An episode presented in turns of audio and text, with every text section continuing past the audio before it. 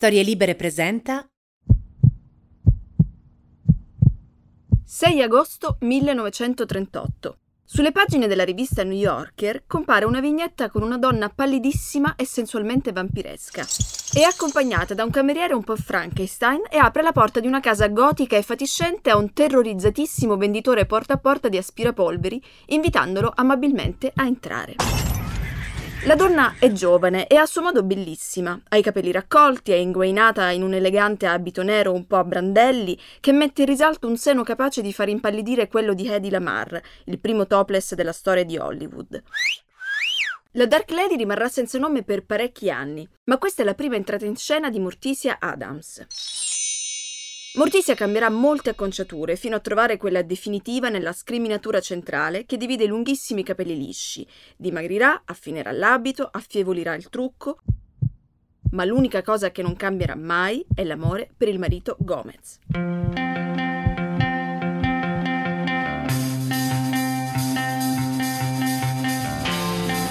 Benvenuti a Love Stories. Tutte le storie sono storie d'amore. Se avete sempre pensato che l'unico amore degno d'essere così chiamato fosse quello tragico oppure quello felice, questo è il posto che fa per voi. Sono Melissa Panarello e vi accompagnerò in questo viaggio di speranze e di vendette, presentandovi tutti i personaggi che hanno reso eterno l'amore, vincendo lo spazio, il tempo e restituendoci il riflesso di ciò che siamo.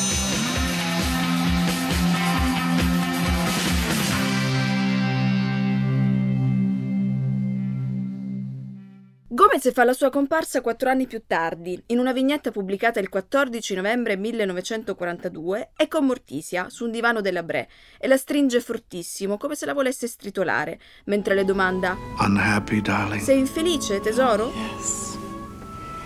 Yes, completely. E lei gli risponde: Oh, sì, sì, completamente.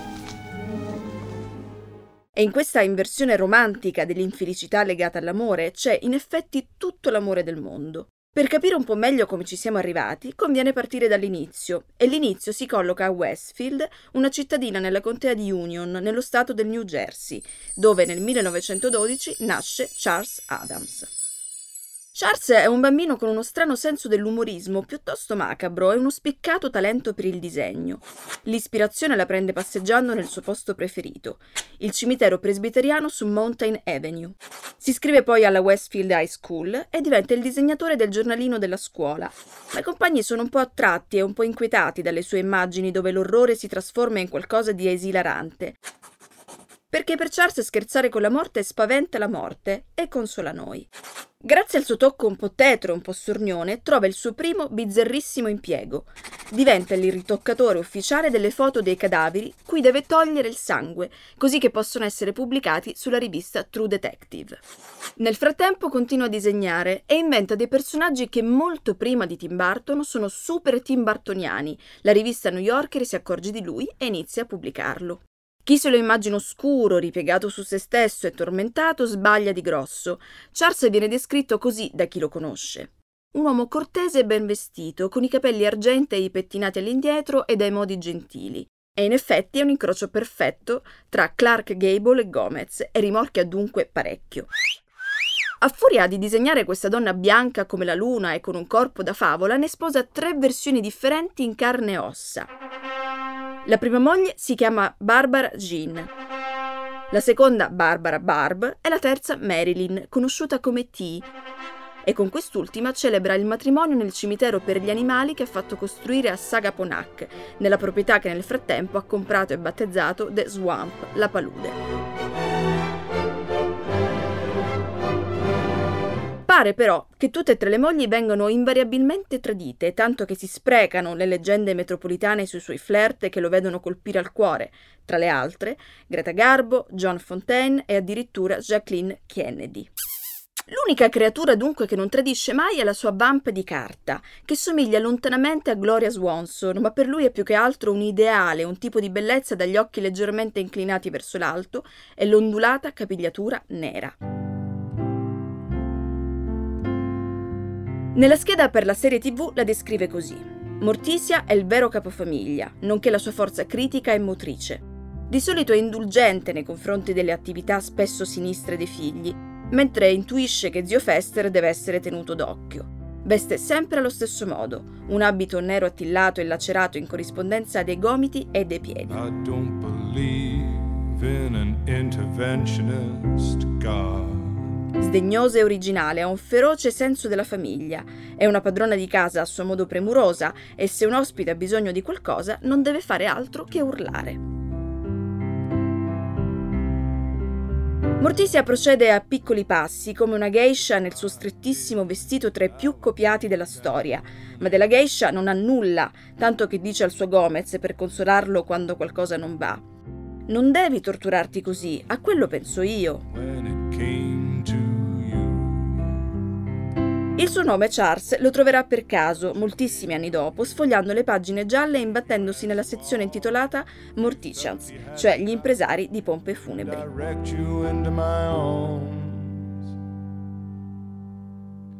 into my arms. Oh Lord. Ma finché Morticia e Gomez sono personaggi ricorrenti sul New Yorker, rimangono corpi senza identità anagrafica e con un albero genealogico familiare piuttosto nebuloso. Oh. Anche senza nome, la loro missione è però chiarissima: prendere a schiaffoni il perbenismo e l'ipocrisia delle convenzioni borghesi. Sono vignette singole, fulminanti e dissacranti, con una battuta unica. Il tratto è gotico, ma fa sorridere. Chi bolle il lavoro di Charles come humor nero ne dà in realtà una lettura molto superficiale, perché ci vuole molta grazia e parecchia intelligenza a disinnescare le paure rendendole ridicole, trasformandole in idiosincrasie da sbeffeggiare. La fama delle vignette cresce così tanto che negli anni 60 un produttore americano, David Levy, ha l'idea di trasformarle in una serie TV e così Charles decide di battezzare finalmente ciascun componente della propria famiglia e soprattutto dar loro un cognome, il suo. Ed ecco qui gli Adams. A scrivere le puntate arriva anche Nat Perrin, amico di Groucho Marx per intenderci. Per la colonna sonora viene chiamato Vic Mizzi, un compositore molto quotato per i suoi lavori per il cinema e la televisione. Ma è con questo clavicembalo e soprattutto con questo schiocchiare di dita che Vic passa alla storia.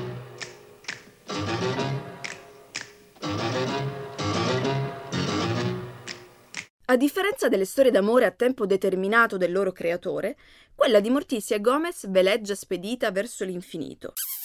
Intanto sono la prima coppia del piccolo schermo che immagini fare tanto, tantissimo sesso. Gomez. Lo raccontano anche, ricordando la loro prima notte di nozze, in luna di miele nella Valle della Morte, in quella grotta in cui solo i pipistrelli sono testimoni di ciò che hanno fatto. Il me perce comme un poignard. Oh, Tish. That's French. Oui. Quando la sua Chierida, così la chiama lui, parla in francese, lui impazzisce, le bacia le braccia e poi ballano, ballano tantissimo, soprattutto il tango, ed è tutto un gran caschier.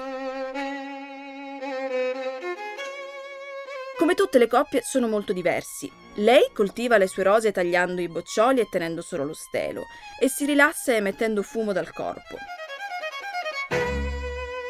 Lui si diverte a far saltare i trenini elettrici e fuma non dal corpo ma con un più classico sigaro. Racconta di aver iniziato a fumare a 5 anni perché mamma insisteva tanto.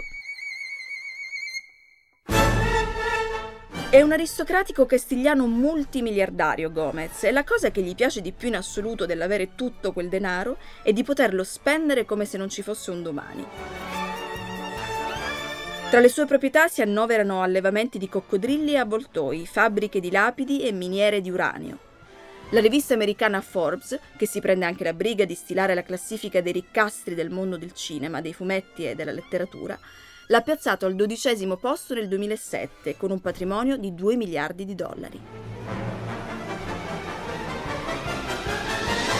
Nelle vignette non è così goliardico e affascinante come l'immaginario della serie ha forgiato nella nostra memoria, è anzi piuttosto trasandato, goffo e con lo sguardo stolido. Lo stesso Charles lo descrive così. Marito di Morticia, considerandolo dunque quasi un accessorio di lei, un tipo astuto e intrigante, ma anche a suo modo un buon tempone. Si sforza di essere un buon padre e un esempio per i bambini, spesso con risultati maldestri. Per fortuna ci pensa Morticia a metterlo in riga. Sentimentale, nonché spesso ilare e scherzoso, architetta cose tremende con grande entusiasmo. Insomma, un leone e uno scorpione da manuale, entrambi con un senso del grottesco, lui è più istrionico di lei, ma lei lo batte con carisma. Due segni che sono in quadratura ma che condividono molto più di quanto si pensi. Una cosa fra tutte, la volontà di tracciare dei confini intorno a quelli che sono la propria casa e i propri affetti. Territoriali appassionati, sensuali amanti del lusso e della trasgressione, Morticia e Gomez sono una leonessa e uno scorpione modello. Con la serie tv Gomez, per fortuna, entra nel nostro immaginario come un meraviglioso gentleman sempre elegantissimo nel suo gessato da gangster, che non si stropiccia nemmeno quando lancia i coltelli. E con i figli è in effetti un padre molto premuroso. A mercoledì regala delle mini ghigliottine perfettamente funzionanti, con cui lei può decapitare le sue bambole, la preferita si chiama Maria Antonietta, e la sgrida un po' solo quando tenta di uccidere il fratello Paxley. Nelle vignette di Charles, mercoledì è una bambina serissima e un po' incazzata, e insomma la prima ragazzina malinconica e irresistibile cui attingeranno a piene mani tutte le Winona del mondo. Pugsley, come tutti i ragazzini, è meno arguto e più sempliciotto e si accontenta di far esplodere tutto quello che trova in giro. È molto interessante vedere quello che accade quando il mondo esterno entra in relazione con gli Adams. Chi varca la soglia dello 0001 di Cemetery Lane è costretto a fare conti con le proprie mestizie, perché Morticia e Gomez saranno anche bislacchi, ma sanno far cadere ogni impalcatura e liberano tutti i nostri desideri. A contatto con questa famiglia è facile accorgerci che i mostri e ridicoli siamo noi, sono gentili, ospitali, generosi ai limiti dell'ingenuità. Gomez è sempre pronto a firmare assegni a molti zeri per le cause più strampalate. Eppure, nonostante questo, gli estranei che bussano alla loro porta, o meglio, che suonano il terribile campanello urlante, sono gretti e meschini e vengono irresistibilmente puniti. Per la magione degli Adams, che mercoledì definisce così graziosa e malinconica, Charles si è ispirato alle ville vittoriane di Westfield ed ecco che nelle vignette, come nella serie tv, tra un cimitero sfinito e una palude sorge questa costruzione gotica e macabra quanto basta. Se per gli esterni della serie viene scelta una villa losangelina di fine Ottocento, per gli interni il produttore si ispira molto più facilmente alla casa di Charles stesso, che è un tripudio di armature e animali impagliati, senza dimenticare una collezione di balestre antiche. La cosa buffa è che tutto quel bianco e nero che ci siamo per anni sorbettati ci faceva immaginare un antro scuro pieno zeppo di memorabilia funeree, e invece le foto del set originale svelano che il colore principale delle pareti e dei mobili era in realtà un rosa che andava a coprire tutte le sfumature possibili, dal Peppa Pig allo Shocking. La cosa che mi faceva impazzire da piccola, prima ancora del campanello urlante, era il cancello di casa, una specie di buttafuori o butta dentro senziente. Sapeva aprirsi o chiudersi da solo, valutando quando era meglio l'una o l'altra cosa, afferrando gli ospiti per gettarli vicino o lontano dalla famiglia che proteggeva. Nei film è in grado persino di piangere quando la famiglia deve abbandonare la casa e insomma volevo proprio bene al cancello che vegliava e accudiva tutto. Morticia e Gomez sono sempre molto stupefatti e dispiaciuti che chi bussa alla loro porta sia così mesto e sempre tanto tanto nervoso.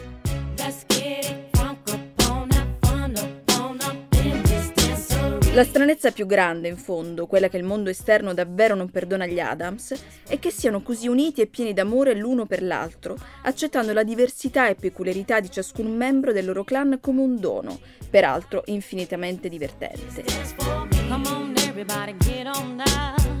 È una famiglia super inclusiva, dove le nonne non vengono parcheggiate nella stanza davanti alla tv, ma volano su una scopa o giocano con la sega elettrica, e i cugini capelloni, nel senso che sono letteralmente ricoperti solo di lunghissimi capelli, seducono ogni donna che incontrano grazie al loro linguaggio incomprensibile e all'indiscutibile charme. Anche la sorella di Morticia, Ofelia, sua nemesi biondissima e svaporata, con delle margherite che le crescono in testa, si innamorerà di lui facendo una fuitina d'amore. Una menzione speciale va poi data al maggiordomo Lurch, un Frankenstein preso bene anche se non fa troppi sorrisi, ma si capisce che sta da Dio in casa Adams. E poi zio Fester, uno sferato giulivo che se hai scordato di pagare la bolletta della luce risolve ogni problema infilandosi una lampadina in bocca e accendendola, perché è un generatore di energia vivente.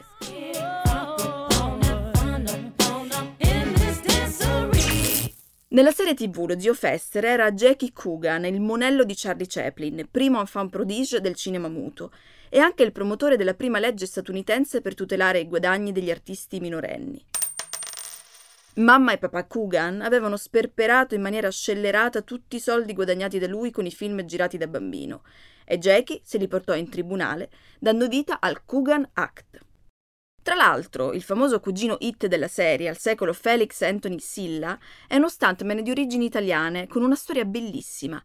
Nato a Rocca Casale, in provincia dell'Aquila, ed emigrato in America negli anni 50, lavora in un circo prima di essere ingaggiato nella famiglia più bizzarra della storia, per poi diventare uno degli Ewok ne Il ritorno dello Jedi. A distanza di poco meno di una settimana dal debutto in tv della famiglia Adams, arriva un'altra serie, The Monsters, la versione comica dei classici mostri dei film Universal degli anni 30. La cosa interessante è che se gli Adams fanno delle bizzarrie la loro forza, i mostri rivali tentano invece di tutto per essere accettati dai vicini, vogliono disperatamente apparire normali, abiurando quindi la loro stessa nascita. Se i mostri hanno un gattino, gli Adams hanno degli animali domestici molto più divertenti come i piragna Isolde e Tristan, l'avvoltoio Zelda, il leone Kitty Cat, la piovra Aristotele e Omero il ragno. Le convenzioni sociali sono dure a morire e dunque i mostri fanno ascolti migliori, perché chi tenta di conformarsi è premiato rispetto a chi brilla su una supernova di distanza per la sua eccentricità sofisticatissima. Ma Morticia non fa un plissé e continua a sorridere serafica mentre nutre Cleopatra, la sua pianta carnivora, e al fianco di Gomez si diverte ad annichilire cliché, a dichiarargli il suo amore dicendo un giorno da sola. Solo quello sarebbe la morte. Non litigano mai, non alzano la voce, non si recriminano nulla, forse perché si lasciano liberissimi sempre di essere ciò che vogliono essere e non chiedono all'altro di cambiare, errore ahimè grossolano e gravissimo, comune a noi mortali.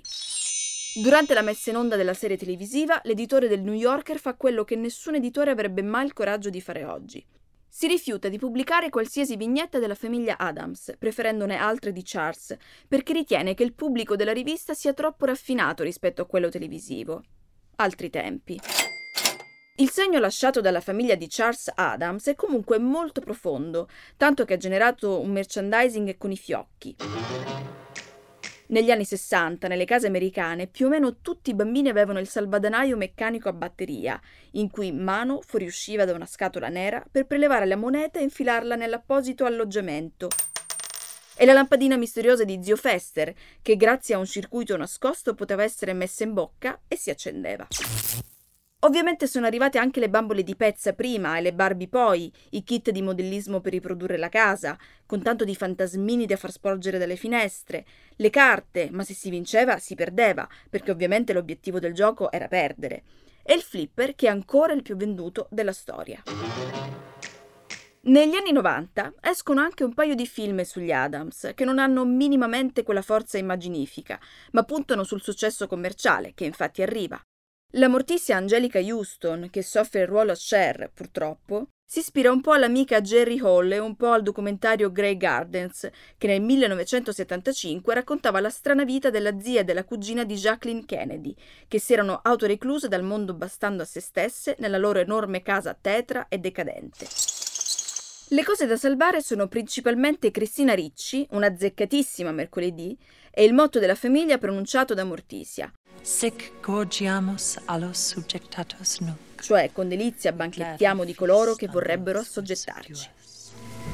È imminente invece l'uscita del cartone animato sugli Adams prodotto dalla MGM che uscirà nelle sale proprio ad Halloween, davvero una data a caso. Dal trailer salta subito all'occhio una cosa, ovvero che i disegni arrivano dritti dritti da quelle vignette che Charles Adams pubblicava su New Yorker. Qui Gomez torna alla sua forma originaria, tra cagnotta e con il naso da suino. Morticia è un po' androgina, con un viso molto scavato. La mortisia più mortisia di tutte resta comunque per me Caroline Jones, che nella serie si sottoponeva a due ore di trucco ogni giorno, perché dovevano metterle delle stringhe ai lati del viso per allungarle gli occhi. Caroline è morta a soli 53 anni, ma ha fatto in tempo a recitare con Elvis Presley, a partecipare all'invasione degli ultracorpi e a prestare il suo sorriso inquietante a Hitchcock nel L'uomo che sapeva troppo, fino a tornare al gotico fumettoso con la serie di Batman mentre il suo Gomez, al secolo John Astin, è ancora tra noi e di mito in mito ha affiancato in parecchie puntate Angela Lansbury nella Signora in giallo. Charles Adams ha preferito non lasciare la sua mortisia troppo sola e ha raggiunto Caroline nel 1988. Le sue ceneri riposano nel cimitero per gli animali dove si era sposato con T, quando si dice la classe e la coerenza.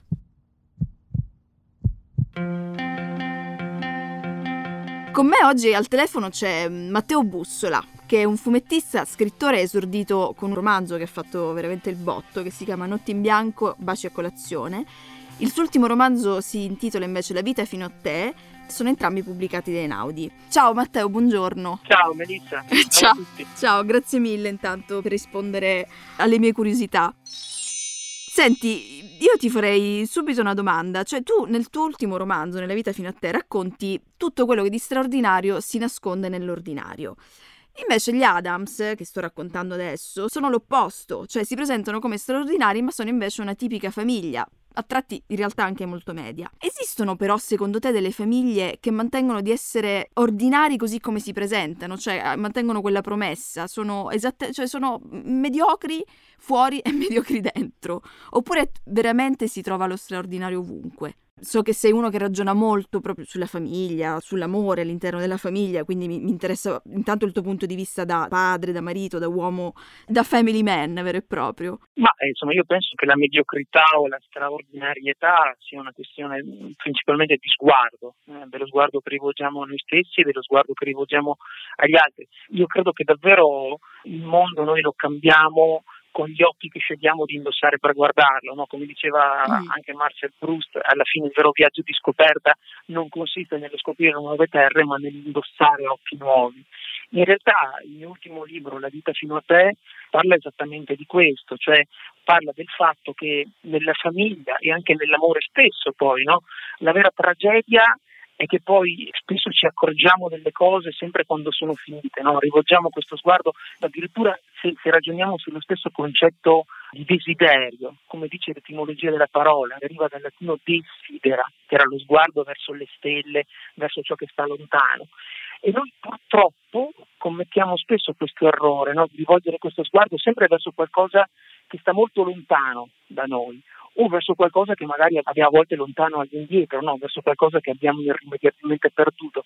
Secondo me invece la vera sfida anche all'interno di una famiglia, anche all'interno di una coppia, è quella di rivolgere quello sguardo verso ciò che hai vicino, cioè di dare valore alle persone che fanno parte della tua vita nel momento in cui fanno parte della tua vita. Se tu riesci a fare questo, come dire, l'ordinarietà e la straordinarietà in realtà scompaiono perché diventa tutto presente, diventa tutto qui e diventa tutto eh, meritevole di essere, di essere, vissuto. Certo, no, sono d'accordissimo, è che essendo figlia di una famiglia decisamente disfunzionale, ovviamente imparare tutto questo è un lavoro faticoso e anche bello, ovviamente, visto che adesso mi ritrovo appunto nella condizione di aver fatto io stessa una famiglia. Ma, sai, ma poi nelle famiglie siamo tutti, siamo tutti, stranieri in un certo senso, no? è, è per quello che la famiglia è l'organismo che ci parla dell'accoglienza, dell'imparare ad accogliersi più di tutti. Ciascuno di noi si è sentito estraneo nella propria famiglia. La cosa straordinaria è che nemmeno il sangue ti mette a riparo da questo. Tu sei figlio di quella persona, un fratello o sorella di quella persona e ciò nonostante ci sono momenti in cui ti chiedi cosa ci faccio qui, certo. come se tu fossi davvero no. E questa è una cosa che si deve per l'appunto imparare. Certo, assolutamente. Poi vabbè, quando ci si sceglie per fare una famiglia, lì il discorso cambia, ovviamente, perché eh, ti ho già accolto nel momento in cui ho deciso che con te farò una famiglia, però è vero anche che poi ci sono i figli, ci sono tutti i cambiamenti che in una persona avvengono nel corso del tempo e che fanno diventare quella persona una persona sempre diversa, nuova da conoscere, quindi concetto che hai espresso è assolutamente vero anche fra persone che si scelgono, che sanno che cosa stanno andando a fare. Eh, no, per riassumerla in una frase, come aveva detto non ricordo più chi, insomma, per sempre è ogni giorno è una promessa esatto. che tu rinnovi di continuo. Esatto. Senti, invece, visto che appunto tu sei un fumettista oltre che scrittore, volevo approfittare di te perché oltre agli Adams sicuramente saprai dirmi quali sono le altre famiglie nel mondo dei fumetti e quali sono i valori raccontati in queste altre famiglie. In realtà, essendo il fumetto un linguaggio che ha sempre anticipato anche rendenze, eh, umori, anche per questa sua caratteristica di essere un mezzo che è a lungo sfuggito dai, dai radar della, della, cultura ufficiale, insomma, posso dire che quasi tutte le famiglie fumettistiche che conosco sono in realtà famiglie molto particolari, certamente molto poco tradizionali alcune anche fortemente disfunzionali. Eh, non lo so, mi viene in mente per esempio no, Spider-Man, per mm-hmm. dire, Peter Parker è cresciuto da una coppia di zii, da zio Ben e da zia May. Superman per dire, è, è un immigrato clandestino accolto da una famiglia adottiva di terrestri, da, dai coniugi Kent. Non parliamo di, di Topolino o di Paperino, per esatto. dire, no? in cui ci sono tutti questi nipoti, figli di nessuno, non si capisce bene, che crescono con gli zii, eppure crescono robusti, amati e accolti nonostante questo. Pensiamo ai Fantastici 4, anche lì che sono un vero esempio di famiglia allargata alla fine, perché la cosa non è parente dei coniugi Richards, eppure crescono tutti insieme senza nessun problema. Nei Peanuts di Charles Schulz, no, Charlie Brown, eccetera, addirittura gli adulti non ci sono, non, non, non si mm, vedono quasi mai o forse mai, come se fossero quasi forse un impedimento in un certo senso alla libera manifestazione delle emozioni e delle ragioni dei bambini. Lupo Alberto, un lupo che si innamora di una gallina, quale miglior esempio, non così migliorino la diversità. Assolutamente. Ci sono anche le famiglie, chiamiamole così, no, nucleari, cosiddette tradizionali che dir si voglia, ma vabbè, ma, son, ma, anche lì sono sempre molto particolari, se pensiamo ai Simpson per dire che già non è un fumetto ma è un cartone, o addirittura Peppa Pig che è un cartone che guardano molto le mie bambine. Certo. Ecco, lì devo dire che curiosamente il modello che viene messo in campo è sempre quello di una famiglia fortemente matriarcale. Ah, ecco, perché cioè, Peppa. Pig non lo conosco. Come, come funziona Peppa Pig? Ma funziona che i papà vengono in genere messi in scena sempre come questi simpatici pasticcioni che mm. bene male insomma non sono capaci di fare niente, mentre in realtà le mamme sono coloro che tirano le file in realtà della famiglia, sono coloro che gestiscono davvero e quindi in un certo senso è quasi come se avessero se il loro coniuge fosse un figlio in più. Beh, quindi è un pensiero, è, esatto, è un pensiero a questo molto patriarcale, no? Cioè che si pensa ancora che l'uomo sia completamente inetto nel fare qualsiasi cosa riguardi la casa e i figli e tutto invece sa fare la mamma. Cioè mi sembra terribile Peppa Pig da questo punto di vista. No. Cioè sembra che si siamo sì, tornati indietro in qualche modo, no? Rispetto appunto agli Adams. No, ma gli Adams sono una famiglia assolutamente anticonvenzionale, ma tra l'altro gli Adams sono meravigliosi perché è una famiglia che ha fatto dell'estraneità e della differenza la propria forza e poi è una famiglia che ha questo cuore, questo amore pulsante assolutamente percepibile sempre, costantemente tra Gomez e Morticia. Cioè è una famiglia in cui se ci pensi, rispetto quantomeno ai modelli a cui siamo abituati noi, è una famiglia all'interno della quale i coniugi non hanno nessun pudore, nessuna vergogna nel mostrarsi anche di fronte ai figli come amanti. Sì, è vero, è vero. Mentre noi no, spesso ci, ci nascondiamo i baci dei figli, chiudiamo le porte, le cose perché non si sa mai di Dio, invece loro non hanno nessuna... e lo trovo veramente un messaggio di una vitalità molto bello. Sono d'accordo, no, ma infatti per quello mi stupisce che oggi siano proposti modelli nei cartoon, forse meno nei fumetti, perché come dici tu è un genere che ancora diciamo è penetrato poco no? Nel, nella cultura di massa.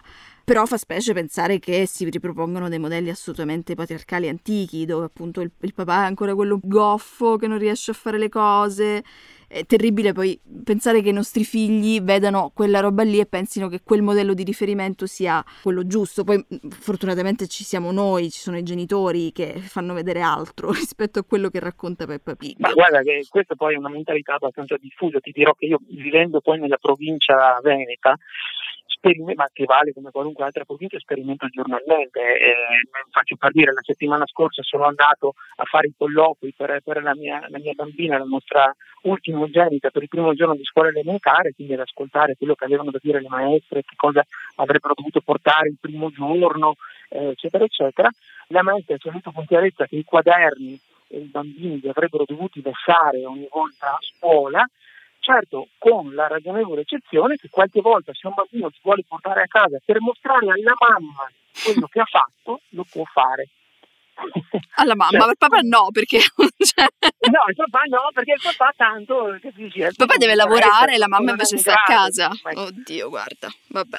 Quindi tutta questa cultura sotto traccia in realtà c'è, c'è un pochino ancora. Devo dire che in molti casi anche ce la meritiamo un po', eh, perché a questo colloquio a cui ti dicevo, a, questo, a questa prima diciamo, riunione scolastica, eravamo due papà e 48 mamme. Eh certo, quindi, certo. Ecco, quindi forse c'è qualcosa anche qui che diamo un bel po' troppo per scontato nella gestione dei, dei ruoli e dei compiti familiari.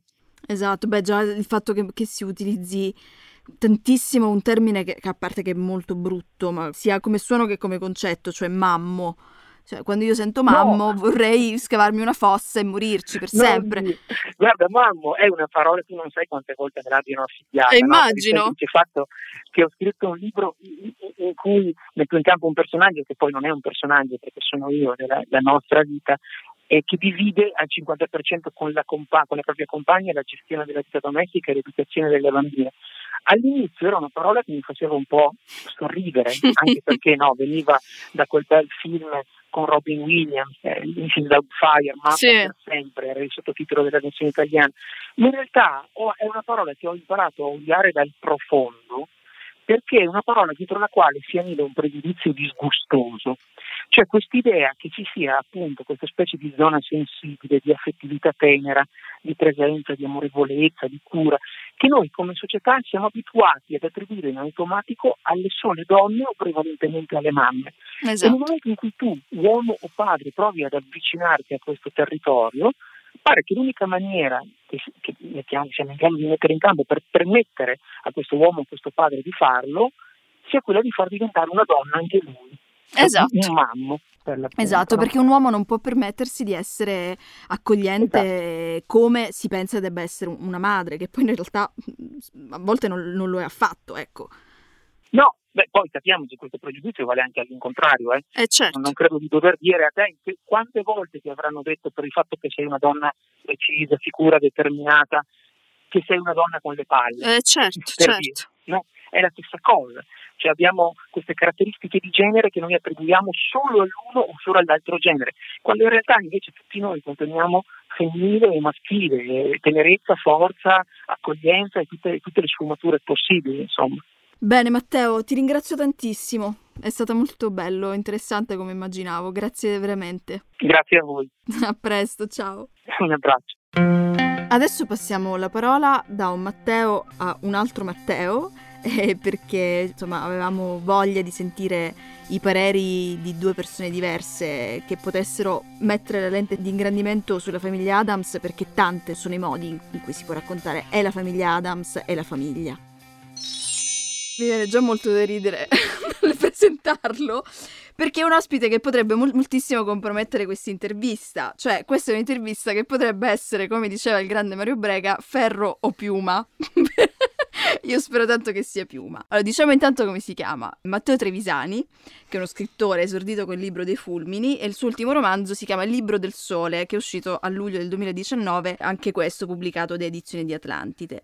Editore di Edizioni Tlon, insegna storia della magia, collabora con la lettura, fra gli altri giornali e riviste, e fra le decine di libri che ogni mese legge avidamente, riesce a fare una cosa speciale, dai, diciamolo, che è quella di stare al mio fianco, di, di, essere il mio compagno e di prendersi cura di nostro figlio che, che è nato da poco.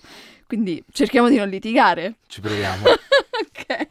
Sei stato portato qui di tua spontanea volontà o sei qui di tua spontanea volontà sei stato obbligato? Sono stato obbligato, come immagino si sentirà. Quindi anch'io sono un po' come Mortisia.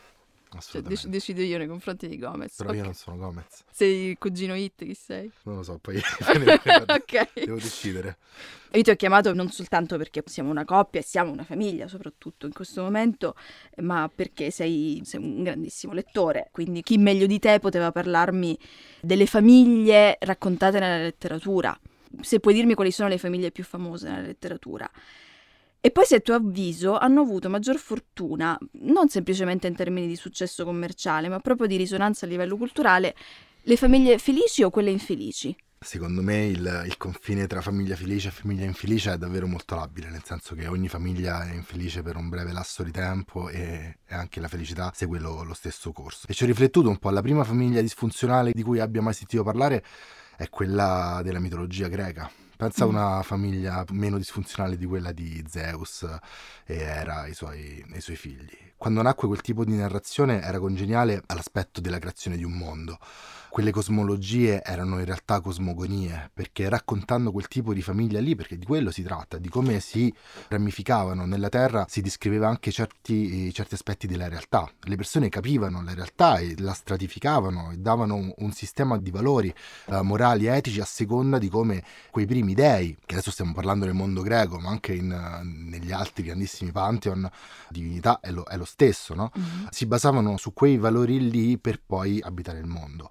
Mi piace molto considerare la famiglia una mitologia minima, un pezzetto di quella grande storia che non è mai nata, ma è stata cominciata a raccontare da un certo punto di vista e poi siamo andati avanti. Come succede spesso, e come eh, dice Martin Amis eh, nell'informazione, dai grandi dei, poi nelle, nelle trattazioni successive cioè è sempre una storia di umiliazione, quindi si passa dagli dei alle persone e infine a noi. È così che si passa dal- dalle storie delle divinità e di quella famiglia lì a grandi storie della letteratura, perché se ci pensi le grandi storie familiari della letteratura servono a raccontare altre cose, sono rari i romanzi che prendono la famiglia, la decostruiscono o la costruiscono solo per parlare di quella relazione lì. La famiglia come è giusto che sia, è sempre il veicolo di qualcos'altro. Mhm. E in questo senso, in ogni grande libro della letteratura familiare è una piccola mitologia dei personaggi e degli elementi che portano per la spiegazione del reale. Poche, pochissime sono le famiglie non disfunzionali nella storia della lettura, almeno secondo me. Ma perché Eh, viene da pensare che più sei disfunzionale, ovviamente più solleciti e proponi un ragionamento o comunque un ma- sentimento ma, capace sì, ma pensa che noi raccontare una famiglia perfetta, nel senso no, perfino Mm. la, la famiglia Jod di Steinbeck in Furore, che è Mm. una famiglia che comunque unita, che nell'emigrazione verso la California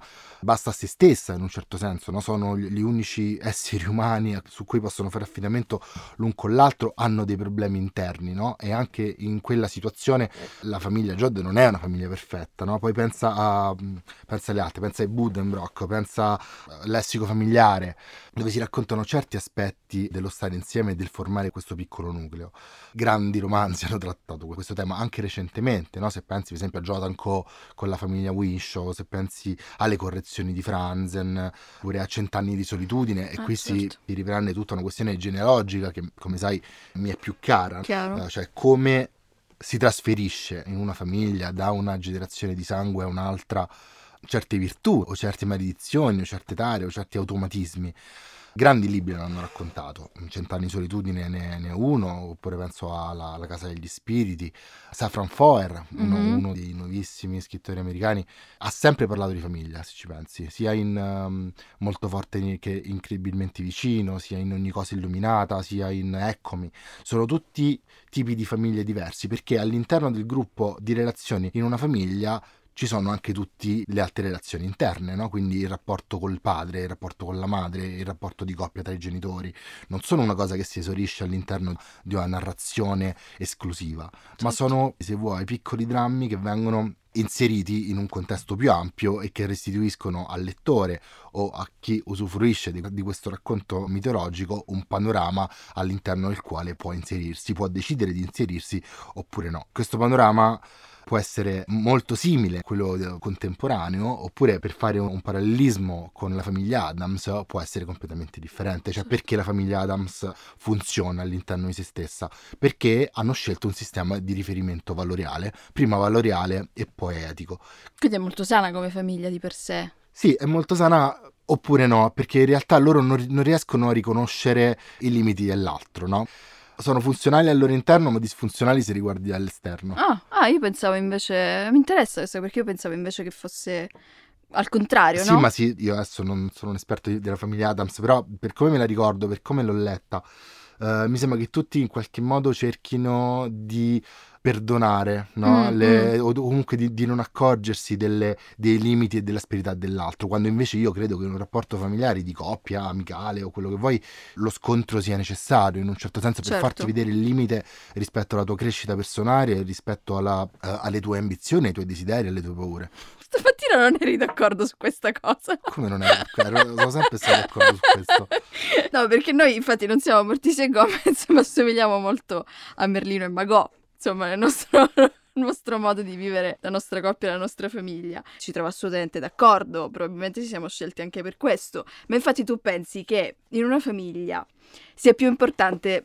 cioè, In parte mi hai già risposto e sono assolutamente d'accordo con te, cioè laddove tu incontri un confine e un altro che ti dice quali strade percorrere per diventare una persona migliore, ma non migliore rispetto a quello che penso io, migliore in generale rispetto a quello che io vedo delle tue potenzialità, che da fuori ti vedo in un altro modo ovviamente.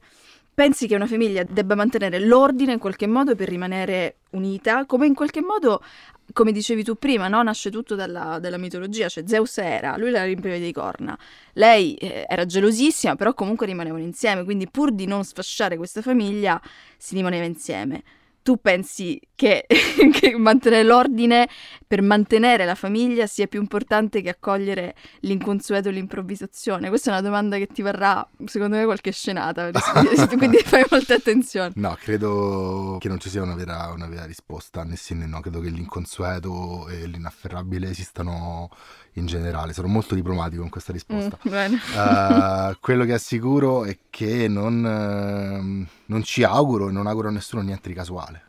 Io vorrei che tutto quello che accadesse a, noi due, a nostro figlio, fosse dettato dalla vicinanza più prossima alla necessità, cioè a quello che deve succedere.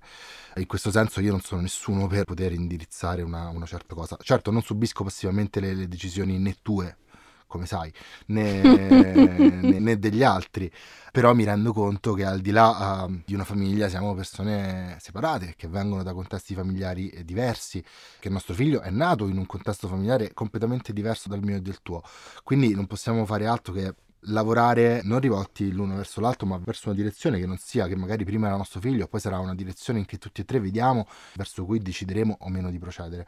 Per questo non, non credo che ci sia una risposta sul rimanere fermi o essere in grado di cambiare. È ovvio che essere in grado di cambiare o meglio di tenere i cambiamenti e di, di assorbirli sia meglio. Credo che, che però per come siamo fatti tutti noi abbiamo una, una certa dimensione psichica interna, Certo. cioè quella, di, quella mitologia di cui parlavamo, di cui forse sto abusando, mi perdonerete, sia molto chiara dentro di noi e che ci si possa fare veramente, veramente poco. Sono d'accordo, però è anche vero, noi abbiamo cominciato con Chiara questo podcast da una coppia molto atipica, se vuoi, ma allo stesso tempo molto tradizionale, che ha proprio fondato la nostra cultura, che sono Maria e Giuseppe. Cioè, Maria e Giuseppe non nascono come una coppia, cioè, o meglio, nascono come una coppia, però vengono ricordati come la madre e il padre più famosi della storia. E non ti viene mai in mente che sia stata una famiglia generata dall'amore, nonostante poi magari sia stato così, noi non lo possiamo sapere. È ancora così, nel senso, ovviamente, insomma, so che la famiglia d'amore è una, è una scoperta abbastanza recente, cioè una cosa che, si fa storicamente in tempi, in tempi recenti. Com'è cambiato il concetto di famiglia? Beh, bisognerebbe fa- farne una puntata a, a Ah, parte, eh, ma però certo, ovviamente no?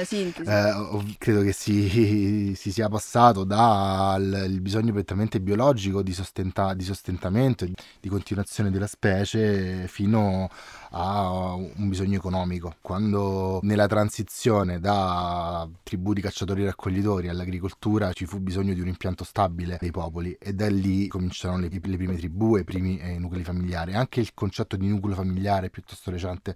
Prima la comunità era la cosa che importava di più. Oggi, secondo me, abbiamo una grande responsabilità, non noi due, ma in generale le giovani coppie, le coppie anche dei nostri amici, cioè quella di non incarnare un concetto di, di- di famiglia paternalistico, no? Mhm. Dove la donna è sottoposta al marito e dove i, i ruoli sono, sono ben definiti. Sicuramente è difficile perché io vengo da, un- da una famiglia uh, normale, come è sempre stata, non, Certo. non sbagliata ovviamente. No, certo, come la, come la mia. Però il, il grande rischio, la grande avventura di essere un nuovo padre, una nuova madre, ma anche un nuovo modo di stare insieme i due genitori eh, senza ricadere in certi automatismi, in certe storture del patriarcato, no? Per esempio, è una, una cosa a cui bisogna, bisogna fare attenzione. Allora, mi sembra che io, come Morticia, non ho emesso fumo dal corpo. siamo, siamo ancora vivi. Ti ringrazio moltissimo. Hai fatto anche, anche questo oggi per me. Grazie. Grazie, Grazie mille. Quella che sulla carta si presentava come una storia d'amore gotica e passionale, alla luce di quanto abbiamo detto, è in realtà una delle love story più canoniche che potessimo raccontare.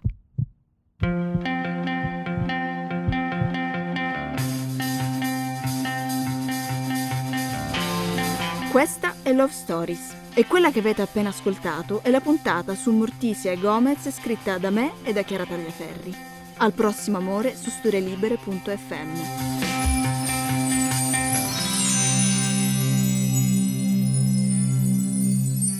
Una produzione storielibere.fm di Gianandrea Cerone e Rossana De Michele. Coordinamento editoriale Guido Guenci. Post produzione audio era zero.